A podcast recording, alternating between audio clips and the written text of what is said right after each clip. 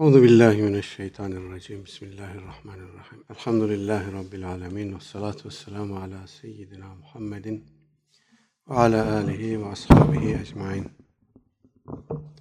Bugün yeni bir konuya başlıyoruz. İnşallah. Ed-delaletu ala hayrin. Hayra vesile olmak, hayra öncülük etmek. Uzunca bir başlık. Kısaca böyle özetleyelim biz. İmam Nevevi merhum gene ayeti kerimelerden birkaç örnek zikredecek konuyla ilgili olarak. Birinci ayet-i kerime Kasas suresinin 87. ayeti. Ved'u ila rabbik. Rabbine davet et. Ayet-i kerimenin bir bağlamı var. Ee, Aleyhisselatü Vesselam Efendimiz'e hitaben Allah'ın ayetleri sana indikten, indirildikten sonra o inkarcılar seni tebliğden alıkoymasın. Tebliğ vazifesinden seni geri bırakmasın. Sen Rabbine davet etmeye bak ve Allah'a ortak koşanlardan, müşriklerden olma. Bu tabi İmam Nevevi'nin burada bunu zikretmesinin sebebi açık. Aleyhisselatü Vesselam Efendimiz Allah Teala'ya, onun rızasına, onun muradı doğrultusunda bir hayata davet davet ediyor. İnsanları oraya yönlendiriyor, oraya delalet ediyor. Dolayısıyla insanların hayra çağırmış, hayra öncülük etmiş oluyor bu misyonuyla. Elbette bu misyonda e, ümmetin de bir payı var. Aleyhisselatü Vesselam Efendimiz ümmetine hayrı tavsiye etti, tebliğ etti, gösterdi, öğretti. Orada kaldı mı, orada bitti mi, bitmedi, bitmemesi lazım. Bu görevi ümmeti Muhammed'in de diğer e, insanlara karşı, toplumlara karşı devam ettirmesi lazım. Efendimiz hakkı söyledi, gösterdi, hakka davet etti, vazifesini yaptı. Dolayısıyla bize burada herhangi bir şey terettüp etmez demeyelim. Bize de çok şey terettüp eder birey olarak terettüp eder, toplum olarak terettüp eder, devlet olarak, ümmet olarak terettüp eder. Bu sorumluluk, bu misyon dalga dalga güç nispetinde, imkan nispetinde yayılır ve herkes kendi imkanı nispetinde bu davet görevini, tebliğ, çağrı, irşat görevini yerine getirip getirmediği noktasında sorumlu olur. Aleyhisselatü Vesselam Efendimiz kullukum ra'in ve kullukum mes'ulun an ra'iyyetihi buyurmuş. Hepiniz çobansınız ve hepiniz idarenizdekilerden mesulsünüz. Dolayısıyla idaremiz altındakiler, aile fertlerimiz, iş yerindeysek işçilerimiz, memurlarımız, talebelerimiz, arkadaşlarımız, kimse yani dünyevi anlamda sorumlu olduğumuz insanlardan uhrevi anlamda da sorumluyuz. Dolayısıyla bu davet, hakka irşat, emri maruf nehy münker ki birazdan gelecek üzerinde duracağız inşallah. Efendim her birimizin omuzlarına, her birimizin üzerine terettüp eden bir sorumluluktur. Bu ümmet bu bu sorumluluğu tarih içerisinde yaptı, hakkıyla yaptı. İnsanlığa adalet götürdü, insaniyet götürdü, ilim hikmet götürdü, adalet götürdü. Ee, bu bugün de olmalıdır. Bugün de kuvvet nispetinde, imkan nispetinde devam ettirilmelidir. Bizim özellikle fiilen yaşayarak, lisanı hal ile İslam'ın güzelliğini e, insanlığa anlatmamız, göstermemiz lazım. Bu bir sorumluluktur. Bu her anlamda örnekliği de gerektirir. Her anlamda numune imtisal olmayı da gerektirir. Ama ümmeti Muhammed'in haline bakıyoruz. Maalesef e, çok iç açıcı değil. Birbirimize karşı muamelelerimiz öyle, insanlığa karşı sorumluluklarımız öyle. Maalesef sürekli istismar edilen, sürekli sömürülen, sürekli başına vurup ekmeği alınan bir ümmet haline geldik. Allah Teala bize rüştümüzü ilham etsin sorumluluklarımız ağır. İkinci ayeti kerime Nahl suresinden 125. ayet. Ud'u ila sebili rabbike bil hikmeti vel mev'izatil haseneti. Sen Rabbinin yoluna hikmetle ve güzel öğütle davet et, çağır. Bu da bu ayeti kerimede hayra nasıl delalet edilecek? Hayra nasıl e, insanlar yönlendirilecek? Bunun üslubunu e, kapsamlı bir şekilde ifade ediyor. Hikmete riayet ve güzel öğütle yapacağız bunu. Bu sadece e, gayrimüslimlere karşı değil, Müslümanların birbirleriyle münasebetlerinde de önemli bir ilke. Hikmete riayet ve güzel öğüt. Hakikaten çok parçalandık. Yani Türkiye'ye, Türkiye özeline bakalım. Çok parçalandık. Her birimizin ayrı ayrı aidiyetleri var, kimlikleri var. Evet tarihi tecrübe bize öğretti ki ben Müslümanım demek yetmiyor. İslam içinde de doğruyu net bir şekilde e, ortaya koymak lazım, ifade etmek lazım. Kendini İslam'a nispet eden herkes maalesef istikamet üzere değil. Bunu öğrendik tarihte, acı acı yaşayarak öğrendik. Dolayısıyla bir e, ikinci kimliğe daha ihtiyacımız var. İslam içinde ikinci bir kimliğe daha ihtiyacımız var. Daha kapsayıcı, kuşatıcı ve daha net tespit için. Ona da ehli sünnet vel cemaat diyelim. Bu bize yetmeli. Yani her e, tarifte bu kimlik bize yetmeli. Efendim her davranışımız, tavrımız, refleksimiz, tepkimiz, kabullerimiz, redlerimiz bu çerçeve içerisinde kendisine bir yer buluyor. Ama bu da yetmiyor. Kendisini ehli sünnet olarak ifade eden kitlelerin e, daha alt kimliklere, onların daha alt kimliklere ayrılarak, bölünerek, ayrışarak kendimizi ifade etmeyi tercih ediyoruz. Bu doğru bir şey değil. Yani bu ehl-i sünne vel cema'a fazlasıyla yeter. Her eksiğimizi giderir, her ihtiyacımızı giderir. Fakat buna rağmen bundan sonrası da artık bölünme, parçalanma, tefrika anlamına gelecek şekilde bundan sonrası da e, küçük küçük gruplara, fırkalara ayrışma şeklinde tezahür ediyor. Bunu bunu ortadan kaldırabilirsek yani e, birbirimize karşı davranışlarımızı olumsuz etkileyecek e, bir unsur olmaktan çıkarabilirsek bu kimlikleri gene taşıyalım. Ya bir kısmımız tasavvufa intisap etsin, öbürleri etmesin. Bir kısmımızın siyasal tercihleri şu olsun, öbürü bu olsun. Ama bunlar bizi ayrıştırmasın. Bizim ortak kimliğimizi efendim zedelemesin, e, unutturmasın, buharlaştırmasın. Esas hedefi çünkü e, ıskalıyoruz bu defa. Esas hedef kendi küçük kimliklerimizin, cemaat hedeflerimizin çerçevesinden ibaret kalıyor. Ümmetin o e, evrensel misyonu, evrensel vizyonu buharlaşıp gidiyor. Dolayısıyla bu anlamda birbirimizle münasebetlerimizde de gene hikmete ve güzel öğüte riayet gereği ortaya çıkıyor. Böyle bir ihtiyacımız var. Allah Teala bize rüştümüzü ilham etsin. Bir başka ayeti kerime daha zikretti İmam Nevevi merhum. Maide suresinin ikinci ayeti. Ve taavenu alel birri ve takva. Ayeti kerimenin devamı da var malum. Ve la taavenu alel ismi vel udvan bir ve takva üzere yardımlaşın. İsim ve udvan üzere yardımlaşmayın. Bu kavramlar bizim temel kavramlarımız.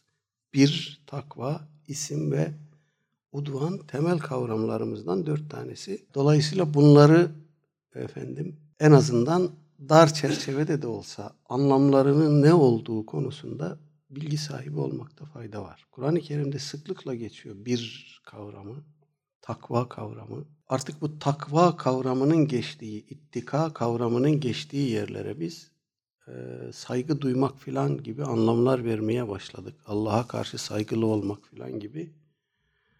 Bu benim içime çok sinmiyor bu e, kavramın bu şekilde indirgenmesi. Benim içime çok fazla sinmiyor.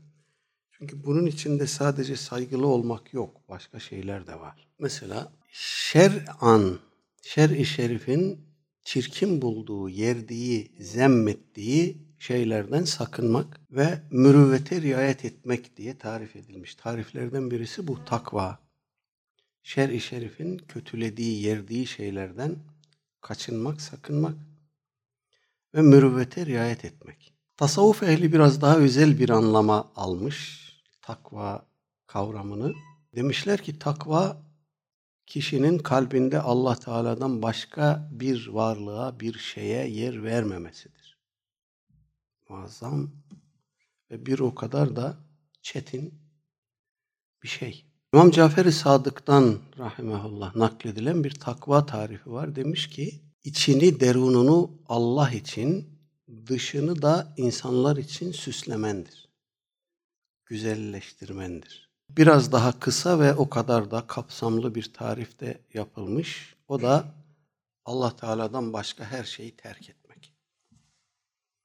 Bunlar tarifler artırılabilir. Çok daha fazla tarifi yapılmış takvanın. Şurası kesin ki takva her müminde şu veya bu ölçüde bulunur. Kişinin imanı imanının kuvveti ölçüsünde, amellerinin e, ağırlığı ölçüsünde, ibadetteki hassasiyeti ölçüsünde kişinin takvası da artar. Dolayısıyla biz bunu her merhale için ayrı bir tarifi yapılmış cami, kapsamlı, kavr- kuşatıcı bir tabir, bir ıstılah olarak anlarsak Allahu alem doğru olur. Çünkü tas tasavvuf kitaplarına baktığımızda takvanın belki yüzlerce tarifi var. Her bir tarifte muhatabın durumuna göre, tarifi yapanın efendim e, gözettiği maksatlara, maslahatlara göre veya kendi derecesine, mertebesine, haline göre yaptığı tarifler bunlar. Ama şurası kesin ki e, sahih iman var takvanın içinde, salih amel var takvanın içinde, bid'atlardan ve şüpheli şeylerden kaçınmak var takvanın içinde. Bütün bunları Allah'a karşı saygılı davranmak gibi bir soğuk ve biraz da seküler bir kavramla ifade etmek doğrusu çok benim içime sinmiyor. Evet, bir ve takva üzere yardımlaşmaktan ne anlamalıyız? Orada da e, kaynaklara baktığımızda şöyle bir şey var. Buradaki bir tabirinden maksat insanlarla, toplumla, eşyayla e, münasebetlerde efendim e, ihsan üzere olmak. Takva da Cenab-ı Hakk'a karşı vazifelerde ihsan üzere olmak. Böyle tarif edenler olmuş. Şöyle de tarif etmişler. Buradaki bir insanın yükümlülüklerini, sorumluluklarını, vecibelerini yerine getirmesidir.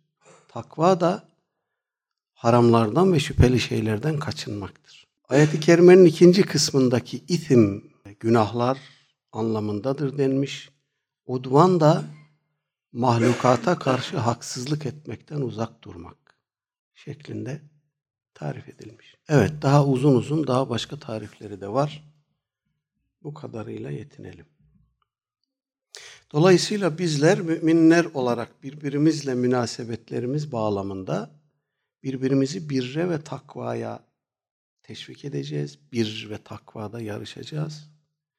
Ve birbirimizi günahtan ve haddi aşmaktan, zulümden sakındıracağız. Bunları hayatımızın dışına kolektif olarak atma çabası içinde olacağız. Bir ve takvada da yarışacağız. Birbirimizle münasebetlerimiz böyle mi bizim hayata baktığımızda, günlük hayata baktığımızda? Efendim, birbirimizi hayra, birre, takvaya mı teşvik ediyoruz? Yoksa birbirimizde böyle bir e, kıskançlık, böyle bir yarış, böyle bir ben daha önde olayım hissiyatı içinde miyiz? Münasebetlerimizi e, bu bağlamda gözden geçirmekte fayda var. Hepimiz bir iş yapıyoruz. Esnafız, tüccarız, devlet dairesinde memuruz, okulda öğretmeniz, bir yerde işçiyiz. Ve bir sosyal çevremiz var. Bu çevre içerisinde bir kısım insanların önündeyiz, bir kısım insanların gerisindeyiz, bir kısım insanlarla aynı hizadayız, aynı seviyedeyiz. Bu duruma nasıl bakıyoruz? Benden önde olanın yerine ben olayım, orada ben olmalıyım. O biraz fazla oturdu orada. O biraz fazla durdu. Zaten layık da değil oraya. Onun yerinde ben olmalıyım mı diyoruz. Yoksa yapmakta olduğumuz işi en güzel şekilde yapmanın derdinde miyiz? Bizden geride olan ve fakat liyakat bakımından bizde, bizim seviyemizde ya da bizden daha ileride olanlara nasıl bakıyoruz? Bütün bunlar bizim işte bu ayeti kerimeler çerçevesinde birbirimize karşı sorumluluğumuzu test etmenin alanlarıdır. Birde ve takvada mı yarışıyoruz yoksa günahta ve udvanda, zulümde, haksızlıkta mı yarışıyoruz? Bir ayeti kerime daha var. Ondan sonra hadislere geçiyor İmam Nevevi merhum. Ali İmran suresinin 104. ayeti. وَلْتَكُمْ minkum ummetun يَدْعُونَ ilel hayri. Ayeti kerimenin gene bir kısmını aldı İmam Nevevi merhum. Ayeti kerimenin tamamında sizden hayra çağıran bir ümmet bulunsun. Aynı zamanda e, marufu emretsin, münkerden sakındırsın. İşte bunlar felaha ermiş olanlardır. Ayet-i kerimenin mealen tamamının böyle. Bu ayet-i kerime üzerinde dururken müfessirler iki ayrı e, tercihte bulunmuşlar. Dikkat çekici bir şey. Veltekum minkum ümmetun ifadesindeki minkum buradaki min edatı ne ifade ediyor? Bir kısım müfessirler demişler ki bu beyaniyedir. Sizin içinizden bir topluluk değil de sizin tamamınız efendim hayra çağırsın. Kuntum hayra ümmetin uhricet linnas ayeti kerimesini de delil göstermişler. Demişler ki burada emri maruf ve nehy münker bütün ümmete yüklenmiş bir misyondur. Te'murune bil maruf ve tenhevne anil münker. Dolayısıyla bu ayeti kerimedeki min teb'iz değil teknik anlamıyla yani sizden bir bölük bir kısmınız bazılarınız değil tamamınızdır. Dolayısıyla hayra çağırmak, emri maruf, nehy münker bütün ümmetin vazifesidir demişler. Sonra da bunu kademe kademe imkan nispetinde, yetki nispetinde dağıtmışlar. Aleyhisselatü Vesselam Efendimizin men ra'a minkum munkeren fel yugayyirhu bi yedihi ila ahir hadisini de buna delil göstermişler. Sizden biriniz bir münker gördüğünde onu eliyle düzeltsin. Gücü yetmezse diliyle düzeltsin. Gücü yetmezse kalbiyle buğz etsin. Dolayısıyla emri maruf sorumluluğu demişler bütün ümmete terettüp eder. Bir kısım müfessirler de demişler ki buradaki min e, teb'iz ifade eder. Yani sizden bir kısım, bir topluluk bulunsun. Bu işi yapsın. Bu bütün ümmet üzerine vecibedir. Bir kısmı yaparsa öbürlerinden sakıt olur demişler. Netice aynı yere çıkıyor. Bu bir farz-ı kifayedir. Ümmetin bir kısmı yaparsa öbürlerinden bu vecibe sadır olur. Mesele şu ki bu hayra çağırmayı, emri marufu nasıl yapacağız? Emri maruf tek başına yeterli değil bir de nehy münker var. Bu bütün e, küresel çapta ümmetin efendim sorumluluğudur. Elbette bu sorumluluk belli bir kıvamda, belli bir kudrette olunca ifa edilecek ancak. Bugün haberlerde gördüm. Birleşmiş Milletler bu e, Myanmar'daki e, katliamla ilgili bir e, rapor hazırlamış. O raporda Myanmar ordusunun Müslüman ailelerin çocuklarını diri diri ateşe attığı tespit edilmiş. Bir kısım yerlerde Müslüman ailelerin küçük çocukları diri diri yakılmış. Birleşmiş Milletler raporuyla sabit. Ee, nehy anil münker bu ümmetin vazifesi. Biz bunu yapmadığımız zaman, bunu yapacak kıvamdan, yetkiden, kuvvetten mahrum olduğumuz zaman dünyayı zulüm kasıp kavuruyor. Şu anda dünyanın neresine bakarsanız bakın haksızlık var, adaletsizlik var, efendim zulüm var. Her yerde kol geziyor. Ekonomik anlamda böyle, ticari anlamda böyle, ahlak anlamında böyle, askeri anlamda böyle. Dünyanın her tarafında zulüm kol geziyor. Sebep sebep bu ümmetin emri maruf nehi münker e, yapabilecek kıvamdan, kapasiteden, kuvvet ve kudretten mahrum olması, zaafa düşmüş olmasıdır. Bunu biz yapmadığımız zaman başka birisi yapmıyor, yapamıyor. Ümmeti Muhammed'den başka emri maruf nehi münker yapacak bir e, unsur yok. Allah Teala bunu bize vermiş, bu yetkiyi bize vermiş, bu sorumluluğu bize vermiş. Dolayısıyla biz bundan ele tek çektiğimiz zaman bütün dünyayı zulüm kasıp kavuruyor. Bu ümmeti Muhammed'in zaafa düşmesi sadece ümmet dışındaki kesimlerle ilgili bir şey değil. Bizim iç meselelerimizle de ilgili. Yani biz bu kıvamı kaybettiğimiz zaman kendi içimizde de efendim bir süre sonra e, emri münker, nehy maruf yapmaya başlıyoruz. Emri münker, nehy maruf yapmaya başlıyoruz. Daha önce burada e, nakletmiştim, öyle hatırlıyorum. Aleyhisselatü Vesselam Efendimiz sahabe-i kiramdan bir grupla bir gün otururken ümmeti Muhammed'in başına gelecek hallerden bahsetmiş. O çerçevede çok enteresan e, bir diyalog geçmiş sahabe-i kiramla aralarında. O diyaloğun bir yerinde Aleyhisselatü Vesselam Efendimiz buyurmuş ki emri maruf nehy münkeri terk ettiğiniz zaman haliniz nice olur?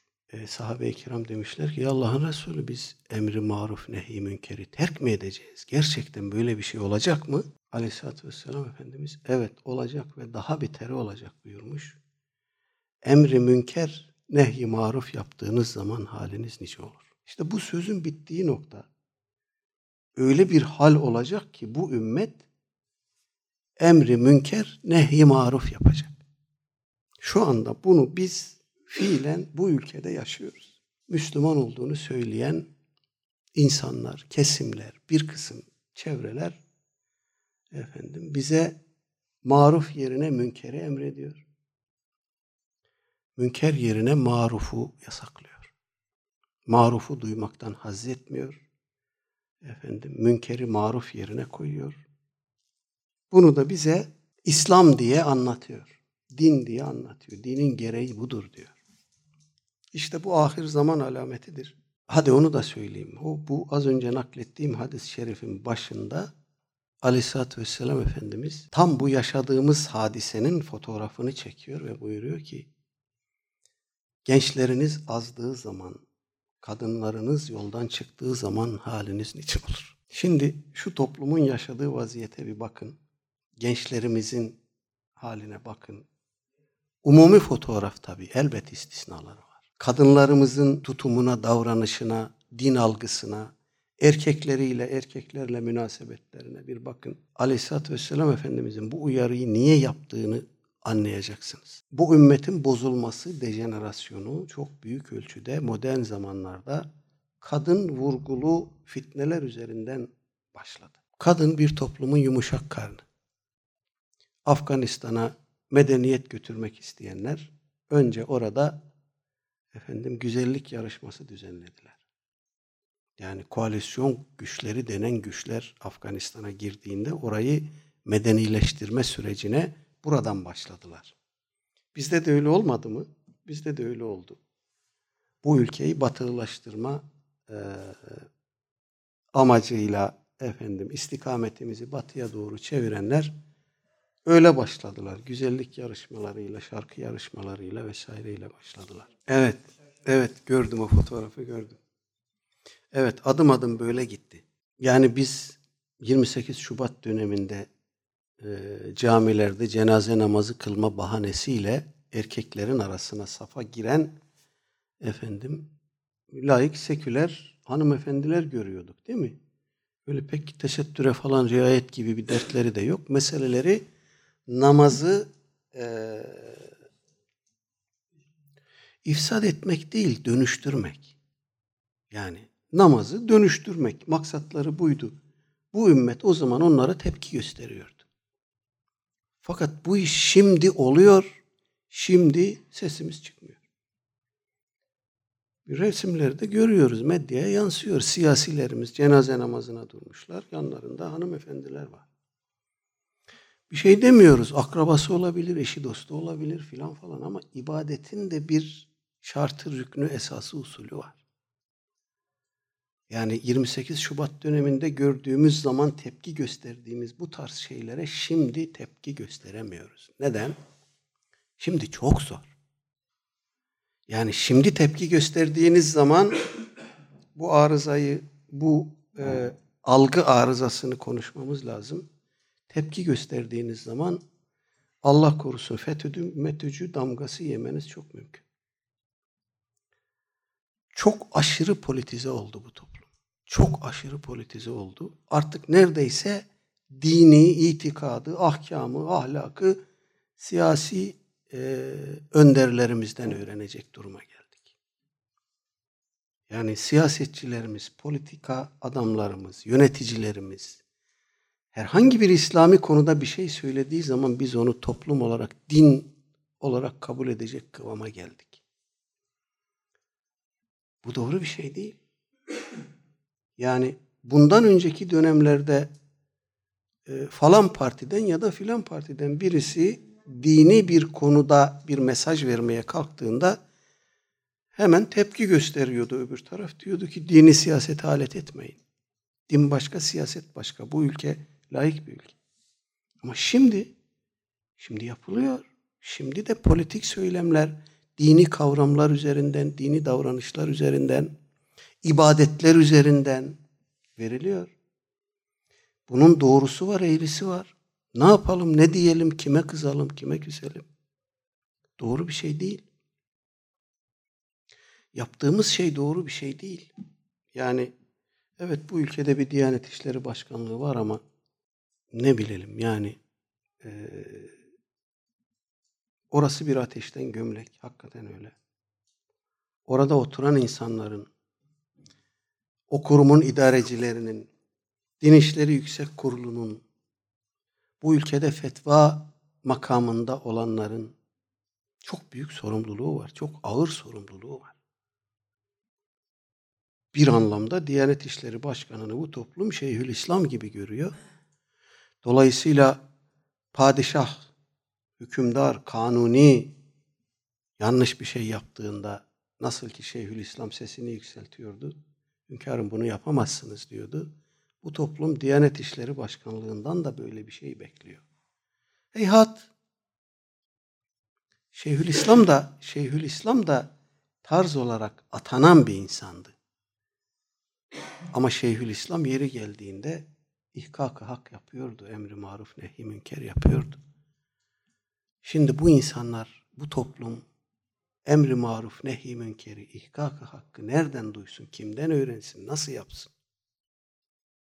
Çok açık ve net.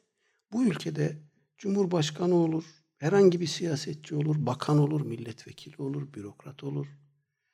Bu insanların çok ciddi bir dini tahsilden geçmedikçe dini anlamda yanlış söylemeleri, hata yapmaları çok normaldir. Günlük hayatın akışı içerisinde herhangi bir meselede hata yapmaları normaldir. Böyle bir durumda onlara kim doğruyu söyleyecek? Bu demeciniz yanlış oldu. Şu söylemenizin şurasını düzeltseniz iyi olur. Kim diyecek bunu? Din adına, İslam adına bu ülkede bunu birilerinin yapması lazım. Sivil kesimden yaptığınız zaman bu yanlış anlaşılıyor. İkaz ettiğiniz zaman aman dur diyorlar. Önümüzde bir seçim var. Dur şimdi sus. Sırası değil sus. Seçim gelip geçiyor. Söylüyorsunuz. Buradan girip buradan çıkıyor.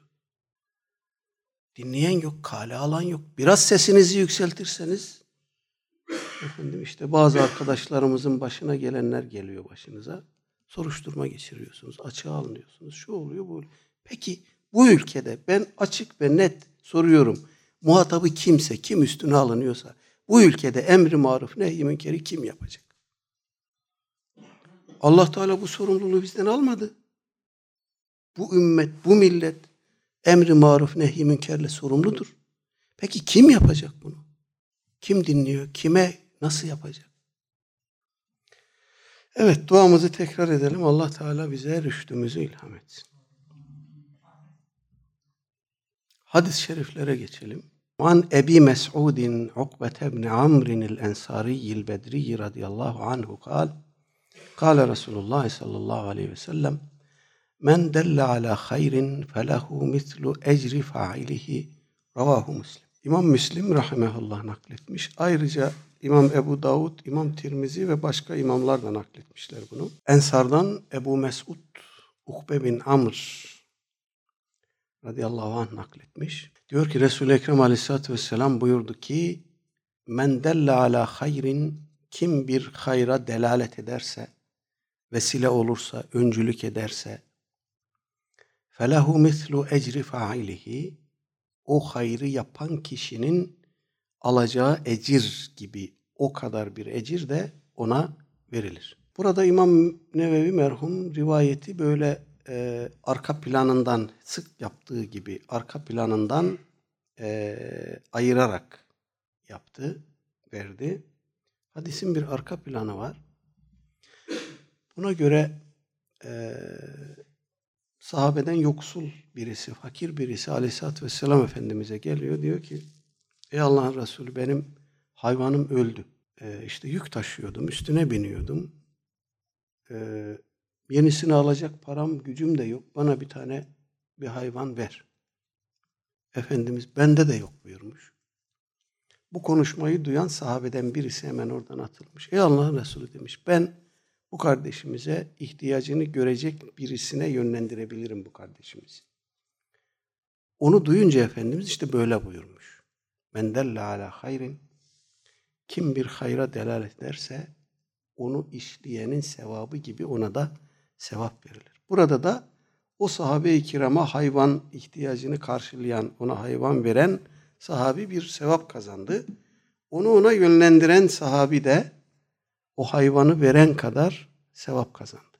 Evet, demek ki benim elimde yok, benim yapacağım bir şey yok demek doğru değil. Elimizde yoksa olana yönlendirebiliriz. Bir kardeşimizin bir ihtiyacı, bir haceti olduğunda biz karşılayamıyorsak karşılayabilen birisine yönlendirdiğimizde aynı sevabı biz de alıyoruz. Hadis-i şerifin burada zikredilmiş olmasının sebebi hikmeti gayet açık. 160 175. rivayet idi bu. 176. E, rivayet de gene aynı bağlamda. An Ebi Hureyre radıyallahu anhu enne Resulullah sallallahu aleyhi ve sellem kal men da'a ila huden kana lehu minel ecri mislu ucuri men tebi'ahu. La yankusu zâlike min ucurihim şey'en. Ve men da'a ila dalaletin kana aleyhi minel ismi mislu âthâmi men tebi'ahu. La yankusu zâlike min âthâmihim şey'en. Ravahu muslim. Evet yukarıdaki rivayetle bundan evvel geçen başka bazı rivayetlerle e, tam anlamıyla intibak eden bir rivayet. İmam Müslim rahimehullah nakletmiş. Daha başka hadis imamları da Ebu Davud gibi e, İbn-i Mace gibi rahimehumullah. Ebu Hureyre radıyallahu anh'tan geliyor. Demiş ki Resul-i Ekrem aleyhissalatü vesselam buyurdu ki Men da'a ila huden kim bir hidayete, bir doğru yola delalet ederse, çağırırsa, davet ederse, teşvik ederse ya da vesile olursa kâne lehu minel ecri o bir sevap kazanır. O sevap mitlu ucuri men tebi'ahu o davete uyup da doğruyu, hidayeti bulan insanların sevabı gibidir. O kadardır. O çağrıya kulak verdi birisi, gitti, hidayeti buldu. İşte o hidayet bulunca nasıl bir sevap kazanıyor? O kişinin aldığı o sevabın bir misli de ona vesile olana, onu davet edene veriliyor. La yunkasu zalike min ucurihim şey'en. Üstelik o hidayeti bulan kimselerin ecirlerinden de bir şey eksilmiyor. Hatırladınız bunu. Men senne fil İslami sünneten haseneten diye başlayıp devam eden rivayette aynı bu şey geldi orada da vardı. Efendim onların ecirlerinden hiçbir şey eksiltilmeksizin o çığırı başlatana da sevap verilir diye devam etmişti. Burada da öyle. Devam ediyor hadisimiz. Ve men daa ila dalaletin kim de bir dalalete bir sapkınlığa davet ederse, onun çağrısını, propagandasını yapar, ona teşvik ederse, kâne aleyhi minel ismi ona da bir günah yüklenir ki o günah mislu atami men tebi'ahu ona uyup da o dalalete sapan kimsenin günahı gibi.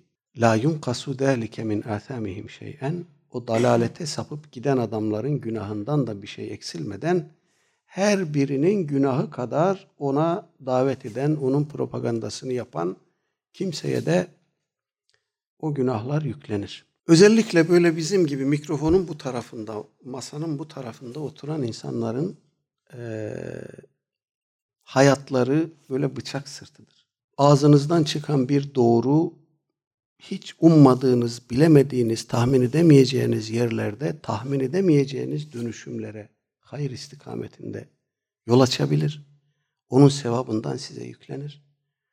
Ama ağzınızdan çıkacak bir yanlış, bir hata, insanları bir yanlışa, bir dalalete, bir sapkınlığa efendim e, sevk ederse onun günahı da ta kıyamete kadar boynunuza yükleniyor. Onun için e, böyle mikrofona konuşan insanların çok dikkatli, çok ölçülü, çok hassas olması lazım.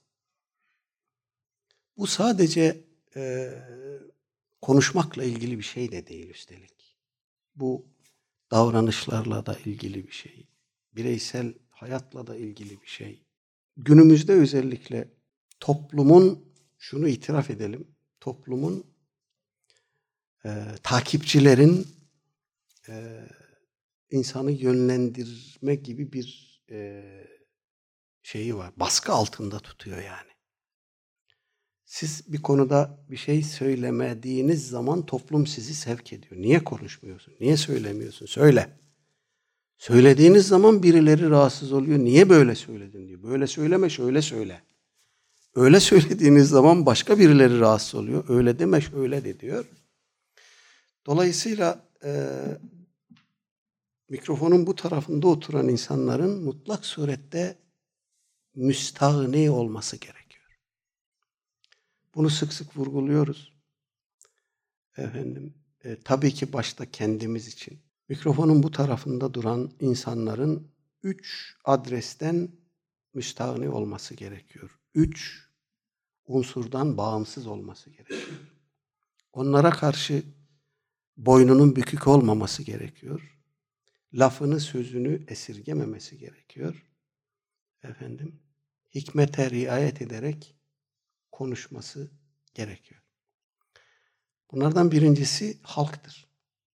Halktan müstahni olması lazım. İlim adına, İslam adına konuşan bir kimsenin halktan bağımsız olması lazım. İki, yöneticilerden bağımsız olması lazım. Yöneticilerden müstahni olması lazım. Üç, zenginlerden, servet ve e, dünyalık sahiplerinden bağımsız olması lazım.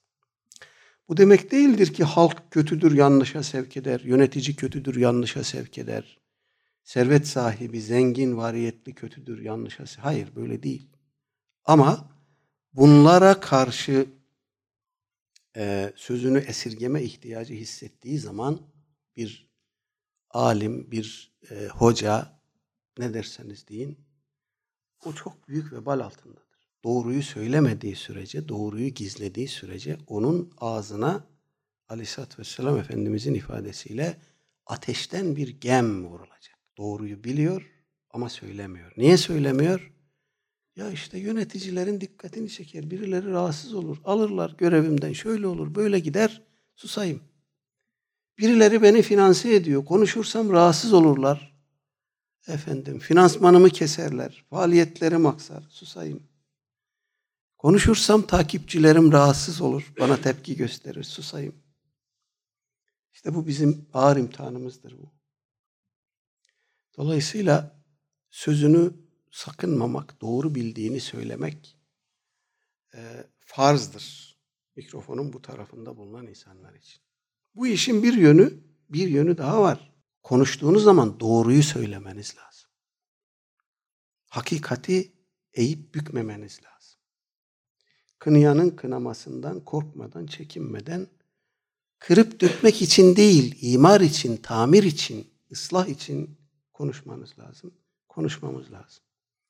Bunun için de tabii e, at izinin it izine karıştığı günümüzde doğru nedir, hak nedir, hakikat nedir? Bunu bilmek lazım ki doğru diye insanları eğriye sevk etme hatası işlemeyelim. 177 numaralı rivayet. An Ebil Abbas Sehl ibn Sa'din Sa'idi radıyallahu anhu enne Resulullah sallallahu aleyhi ve sellem kâle yevme Hayber'e لأعطين هذه الراية غدا رجلا يفتح الله على يديه يحب الله ورسوله ويحبه الله ورسوله فبات الناس يدوكون ليلتهم أيهم يعطاها فلما أصبح الناس غدوا على رسول الله صلى الله عليه وسلم كلهم يرجو أن يعطاها فقال أين علي بن أبي طالب فقيل يا رسول الله هو يشتكي عينيه قال فأرسلوا إليه فأوتي به فبصق رسول الله صلى الله عليه وسلم في عينيه ودعا له فبرئ حتى كأن لم يكن به وجع. فأعطاه الراية قال علي رضي الله عنه يا رسول الله أقاتلهم حتى يكونوا مثلنا؟ فقال انفذ على رسلك حتى تنزل بساحتهم ثم ادعهم إلى الإسلام. ve ahbirhum bima yecibu aleyhim minel hak min hakkillahi teala fihi ve vallahi le en yehdiyallahu bike raculen vahiden hayrun leke min humrin naami muttefakun aleyh. İmam Bukhari ve Müslim rahimehumallah nakletmiş sahabeden Ebul Abbas Sehl ibn Sa'd Sa'idi radıyallahu an nakletmiş. Bu Sehl ibn Sa'd radıyallahu an Medine'de en son vefat eden sahabi imiş kaynakların verdiği bilgiye göre. Zannediyorum Hicri 91 senesi vefat tarihi. Ee, diyormuş ki ben de ölürsem Medine'de artık Kale Resulullah diyen kimse kalmayacak ona göre. Hakikaten de o vefat ettiğinde Efendimiz'i görüp ondan bizzat işiten kimse kalmamış. Efendimiz vefatında 15 yaşlarındaymış.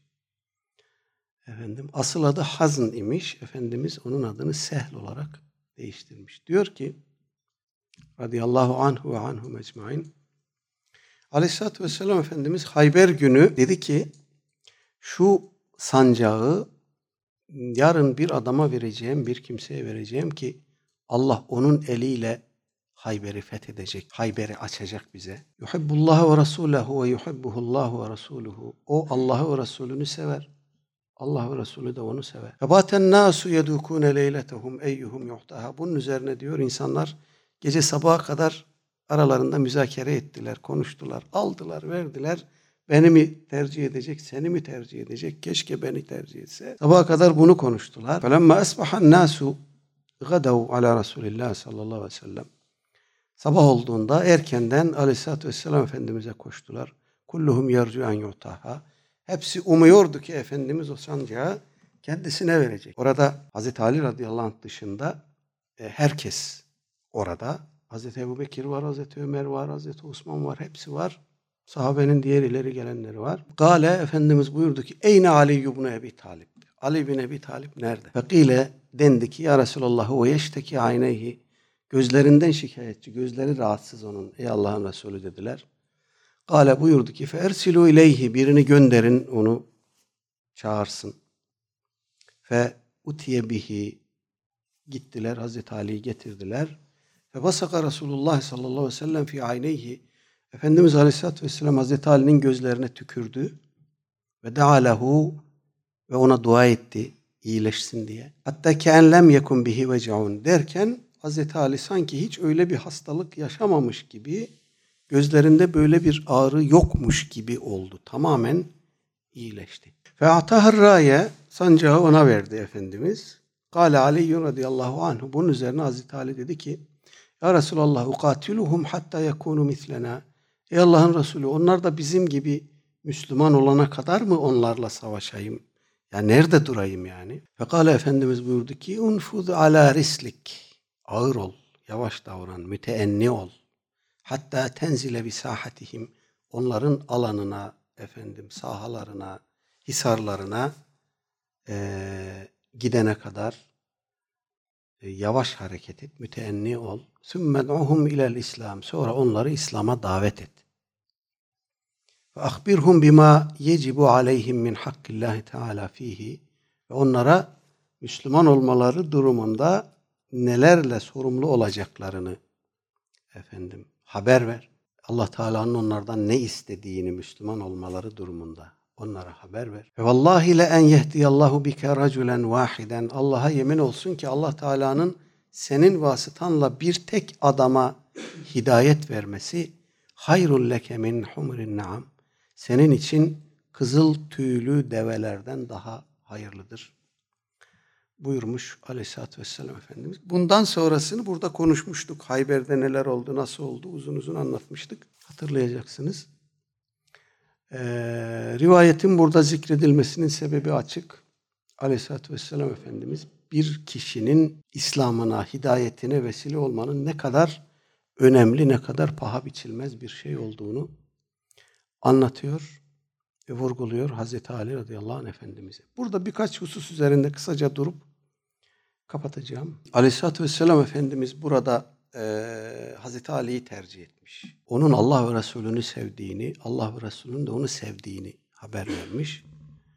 Efendim Şia buradan hareketle Hazreti Ali Efendimizin e, sahabe arasındaki eftaliyetini anlatırken bu rivayeti de efendim e, istimal ediyorlar. istismar ediyorlar. Burada Hazreti Ali radıyallahu anh'ın Allah Teala'yı ve Resulünü sevdiğinin ifade edilmesi başkasının Allah'ı ve Resulünü sevmediğini göstermez. Ya da onun kadar sevmediğini göstermez. Keza Allah ve Resulün de onu sever buyurulması Allah ve Resulünün başkasını sevmediğini ya da onun kadar, onu sevdiği kadar sevmediğini göstermez. Aleyhisselatü Vesselam Efendimiz burada Hazreti Ali Efendimiz için bir tespitte bulunmuş. Biz şunu biliyoruz ki Aleyhisselatü Vesselam Efendimiz'e insanlar arasında en çok kimi sevdiği sorulduğunda başka başka ortamlarda başkaları tarafından sorulduğunda Hazreti Ayşe validemizi söylemiş.